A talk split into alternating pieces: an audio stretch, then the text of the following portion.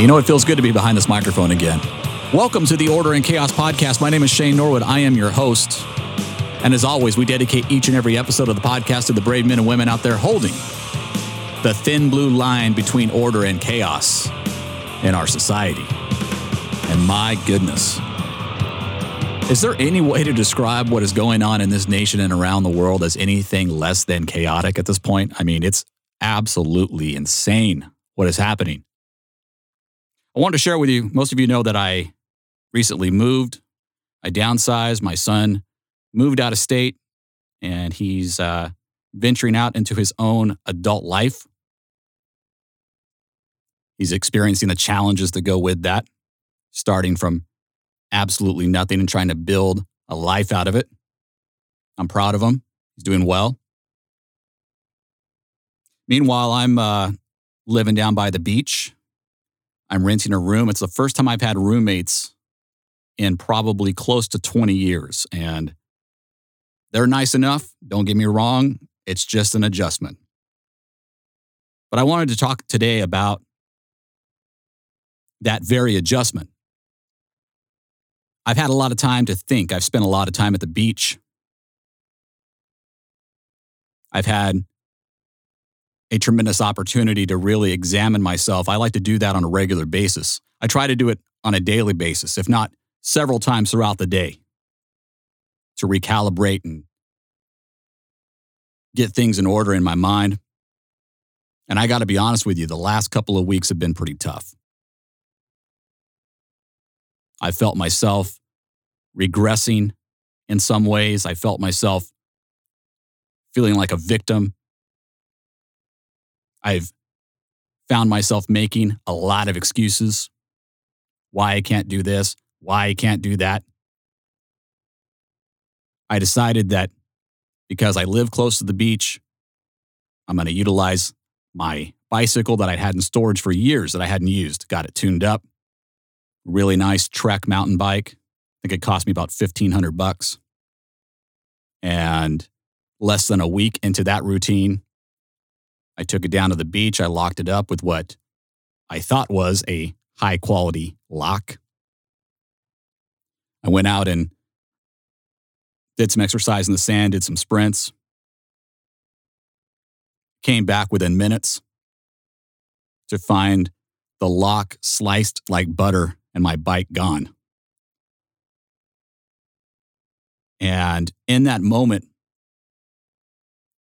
for a few moments, I felt extremely defeated. Thinking about how everything's just going wrong lately. And then almost immediately thereafter, I heard a voice in my head from someone that I highly admire. If you're not familiar with Jocko Willink, I highly encourage you to check out his podcast. He's a former Navy SEAL commander. He led Task Unit Bruiser in Ramadi, Iraq. He runs a leadership and business consulting firm called Echelon Front. He's involved in several other companies as well and has a very successful podcast. But in one segment of one of his podcasts, he spoke about a story when he was serving in Iraq and elsewhere. And one of his subordinates would approach him and with some type of problem. And his response was always good. In other words, the problem presents an opportunity to adapt and overcome. Within seconds of my initial reaction, which again was just piling on to this feeling of feeling defeated, depressed, victim mentality, I, I, I literally heard Jocko's voice in my head saying, Bike got stolen? Good. You can get some more miles in on your feet now. So if you'll allow me, I, I do. I want to play. It's a short video. The audio is what's important. It's about two minutes. I want to share it with you because I think a lot of us out there find ourselves in situations where things go wrong, they don't go as planned, especially in these times. I mean, these times are unprecedented. People aren't working. They don't know how they're going to pay their mortgage. They don't know how they're going to support their family. People feel betrayed by their government. They don't know who to believe when it comes to the science behind COVID 19. There's nothing that's really set in stone and makes a whole lot of sense. So you just have to choose a side, which just causes further division amongst an already divided people. And so I wanted to share this with you because many times in life, we have an opportunity to look at something and just say, good. And it's amazing just by altering that mindset, how that can change your entire perception of what you thought was a major problem. It still may be a major problem, but now we can focus on the solution rather than dwell on the problem. This is Jocko Willink from his podcast, the segment called Good. One of my direct subordinates, one of my guys that worked for me, he would he would call me up or pull me aside with some major problem, some issue that was going on. And he'd say, Boss, we got this and that and the other thing. And I'd look at him and I'd say, Good. And finally, one day he was telling me about some issue that he was having, some problem. And he said, I already know what you're going to say. And I said, Well, what am I going to say? He said, You're going to say good. He said, That's what you always say. When something is wrong and going bad, you always just look at me and say good. And I said, Well, yeah. When things are going bad, there's going to be some good that's going to come from it. Didn't get the new high speed gear we wanted? Good. Didn't get promoted? Good. More time to get better. Oh, mission got canceled? Good. We can focus on another one. Didn't get funded. Didn't get the job you wanted. Got injured. Sprained my ankle. Got tapped out? Good. Got beat? Good. Unexpected problems? Good.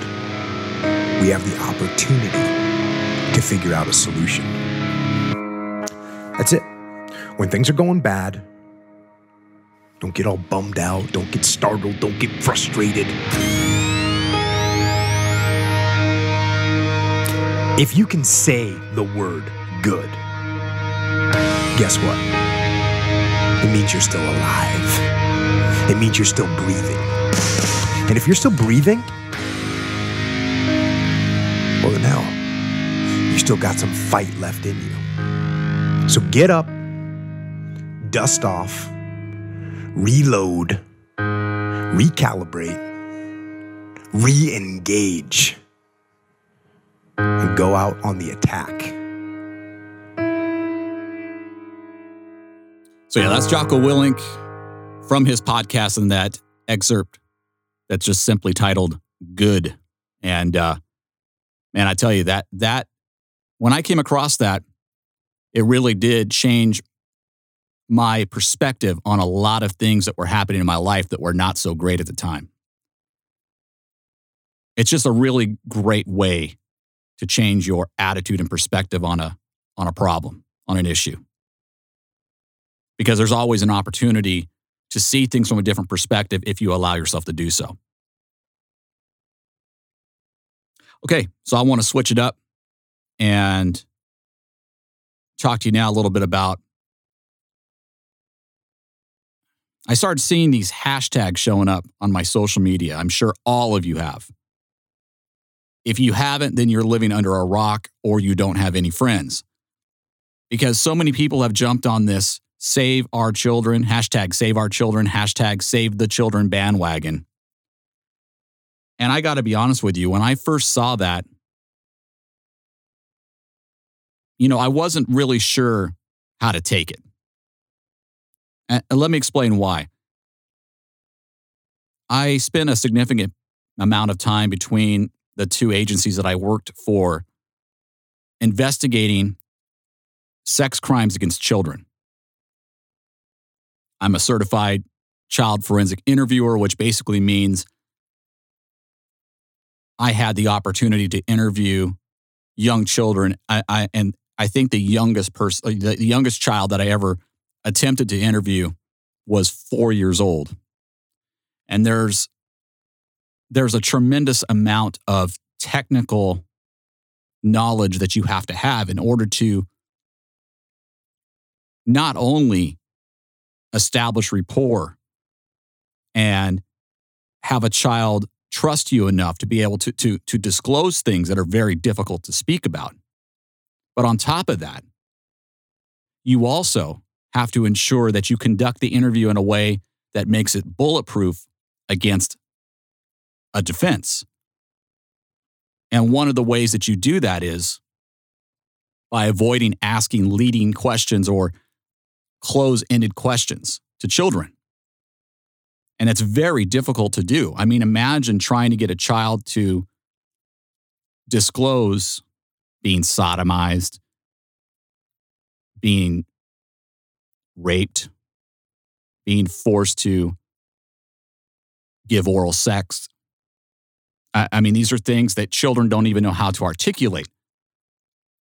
They know that it's not right. They know, many of them know, if they admit to this, that they feel they're either going to get in trouble or the person who did it is going to get in trouble. So I want to talk a little bit about these hashtags and this movement that's going on. So, with that, hashtag save our children. Let's talk about it. When I first saw these hashtags, I, I, I was, I was a little ticked off, if I'm just being honest with you. Let me, let me explain a lot of really good hearted people are out there and they get attached to certain issues and then they decide that they are going to be vocal on social media about those issues for about 0.5 seconds.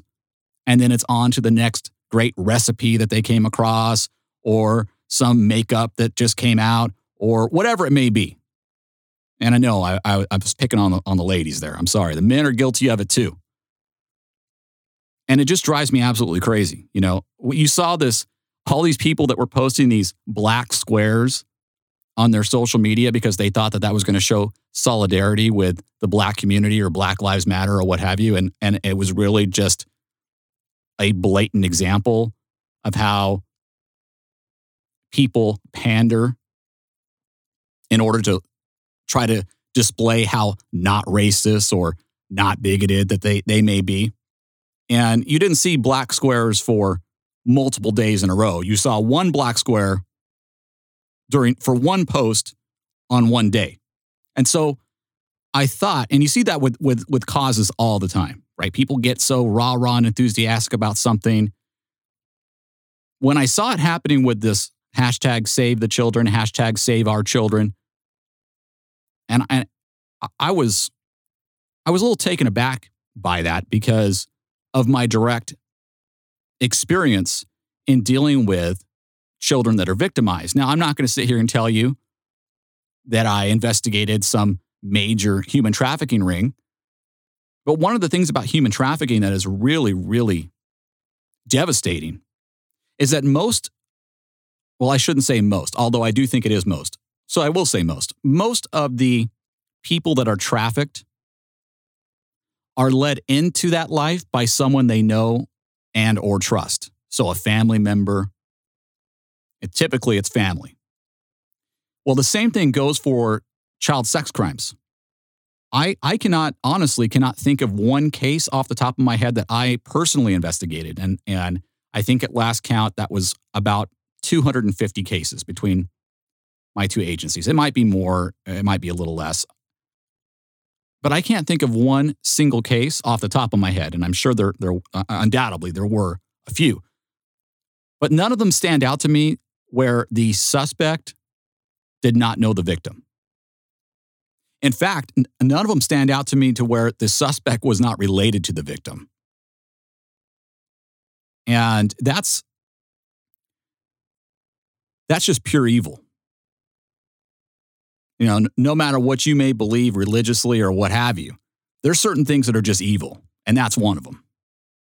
When the family member of a small, small child utilizes the trust that child has in them in order to victimize them in the most heinous, disgusting way that doesn't just impact them in the moment, but impacts them for life. And I want to, the reason why I really want to seal this, send this home is because you need to hear this. You're seeing a lot of hashtags and you're seeing a lot of memes.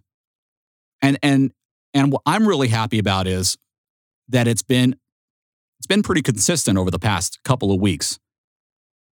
And there's been a lot of developments that have come out that the mainstream media doesn't want to cover for whatever reason. I'll let you decide why you think that is. I have my own opinions. But it, it, but this this cause has been gaining a lot of traction and a lot of people are starting to jump on board and realize that this is this is horseshit and everybody's worrying about masks. You get the, the media talking about masks every five seconds, but what's going on with some of these cases involving these kids? You just don't you just don't hear about it unless it fits a particular narrative. And the reason why that that really irks me is because I've been there in the room, in the same room with a child who was disclosed the following. One case, and this was many, many years ago. A child was at school, which is a whole other issue now that schools are closed down and everything is done virtually. Now these kids are home with these perpetrators, and these perpetrators have 24 7 access to these kids. And the kids don't have anyone to go to to disclose these things to in order to get an investigation started. So the victimization that's going to be going on in these homes is disgustingly tragic. And the amount of abuse that will be going on during this pandemic is it's it's overwhelming to even think about. But typically the MO on a great number of cases that I investigated was this. Child would go to school, child would make a disclosure to either a friend or a trusted school official, such as a teacher or a principal. That friend would report it to a teacher or principal, or the teacher or principal or whomever from the school that received the report would then, of course, as a mandated reporter, contact Children and Family Services, who would contact the police department, and then I would get involved. So then I get involved, and then eventually at some point I interview this child. We take the child to a safe location that's a, a location that's specifically designed for these types of interviews. You have a multidisciplinary team that sits in another room and watches a live video feed of myself and sometimes a victim advocate that would be in the room with this child as we establish rapport, which can take a significant amount of time. And then you're dealing with a child with a very low attention span to begin with. And we know that we have this very narrow window of opportunity where we have to do everything we can to get a disclosure, identify a suspect, identify the specific crimes that, that occurred based on the child's ability to articulate it, which is all over the place because some children are more mature and more articulate than others, despite their age. And then after all of that, we have to go back and conduct the rest of the investigation to get a suspect in custody. So I had a case, one of my very first cases, many, many years ago, where a child went to school and she was in the restroom. I, I believe she was six, if I recall. Six years old, she's in the restroom at school. She kept the stall door open for whatever reason, but thank God she did she's in there and she's crying as she's trying to use the restroom. And so another little girl walks by and looks in because she can hear this other this victim crying. And this little girl caught enough of a glimpse to see that she had what looked like owies, sores around her vaginal area. And so she went and told a teacher. The teacher I, I don't know if it was a teacher or a school nurse or, or somehow The school got involved, saw the injuries, the wounds, and contacted child, uh, children and family services, who again then in turn contacted the police department. Then I show up. So the during the course of this investigation, I interview this child. The child has a very intrusive medical legal exam, a forensic exam, in order to collect evidence, which is traumatic enough as it is. And now this child has to sit in a room with a police officer who is hopefully specially trained enough to gain the child's trust and get a disclosure. Well, fortunately, I was able to. And in this case, we learned that the child's uncle had been repeatedly vaginally raping this little six year old girl. And as a result, she contracted herpes. Now, when I say that, I don't care if you're a seasoned investigator, if you're a civilian, if you're a parent, that ought to make your blood boil.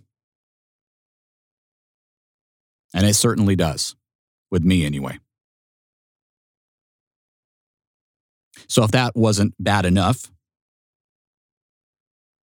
the, this child makes this, this excuse me, makes this disclosure. And we set all gears into motion to get the suspect in custody. There was a lapse in communication somehow. And I don't recall, it's been so many years now, but I believe that the school might have notified the parents that the child was in protective custody. The family put two and two together they had their suspicions about the uncle. And instead of stringing the uncle up in the backyard, they facilitated a plan to send him back to Mexico because he was here illegally. And so before we could set up personnel to sit on the house and wait for the warrant, which takes several hours, unfortunately, this suspect was in the wind and well on his way back to Mexico. And we could not coordinate with Mexican authorities or the border in time. By the time we got the warrant, he was already well into most likely Tijuana or somewhere south of there. And that's just one story out of many hundreds that I was either personally involved in or assisted in or have knowledge of. So I, I, I really wanted to get into some detail about human trafficking, and we will at some point when I can dedicate an entire episode to it. But I wanted to address address this hashtag and what's going on on social media and just encourage all of you. It's great that you want to get involved. It's great that you want to see change. It's great that you want to see people in very high places held accountable. And I'm talking about perhaps even the highest offices in the United States government, Hollywood elites. I would imagine going to be a lot of things that are going to come to light in the next few months, especially now that Jeffrey Epstein's mistress is in custody and most likely going to try to plead out and make a deal in exchange for providing information that could implicate some very big players in our society. But what I the reason why I'm sharing a very minute amount of my experience in this area is I want to encourage you to make sure that whatever you're posting, whatever you're reading, comes from a reputable source because there's a lot of BS out there that's fake. We all hate fake news, but there's a lot of stuff out there that's just straight up made up. There, there's many organizations. Uh, Craig Sawman Sawyer uh, has a organization. I believe it's called Vets for Children. He has a great website. I will link it in the show notes. The Department of Homeland Security has a lot of information on human trafficking, the signs and what to look out for. I will link that in the show notes. But in this, there's going to be a lot of misinformation out there. There's going to be a lot of people who are very powerful that do not want this coming to light. And so just keep that in mind that if you really want to help these kids, make sure that anything you retweet or share on Facebook or post on Instagram is reliable. Because we want this out there. We want people passionate about it. But what we don't want is a bunch of misinformation getting out there. And then those who are genuinely interested in trying to help this cause realize that they're being bombarded with bad information and then get discouraged and have no idea where to turn for the truth and then just give up on the whole thing, which tends to happen. I know people love to post, they love to share. So if you're listening to this right now, please ensure that your posts are accurate. Ensure that they provide real, verified information. And like I said, I will list several of the trusted sites that I know of in the show notes. So make sure you check that out. And if for some reason you can't access the show notes, you can reach out to me on Instagram at Order and Chaos Podcast. You can send me a direct message. I will send you the links. You can also find the podcast on Facebook. It's just search for Order and Chaos with Shane Norwood, like the page. And you can send me a message there, and I will do everything I can to point you in the right direction. I'm really encouraged by the amount of enthusiasm I'm seeing on social media. But I just wanted to ad- address it because I am seeing a lot of stuff that's just flat out inaccurate. And we don't want to give the other side any grounds to say that we're shoving false information down people's throats because we need the credibility. The truth will come out. And we can help victims, whether they be victims in your own town that are being sexually molested by people they thought they could trust, i.e., family, friends, or whether it, whether it's the much bigger picture of being smuggled or trafficked in other manners. We can help these kids. With that, that's all I got for this week. And uh, heavy topic. And there'll be a lot more about it to come. But I just encourage you to get involved. Check out the show notes, check out my social media for more information. I'm Shane Norwood. This is Order and Chaos. We'll talk to you soon.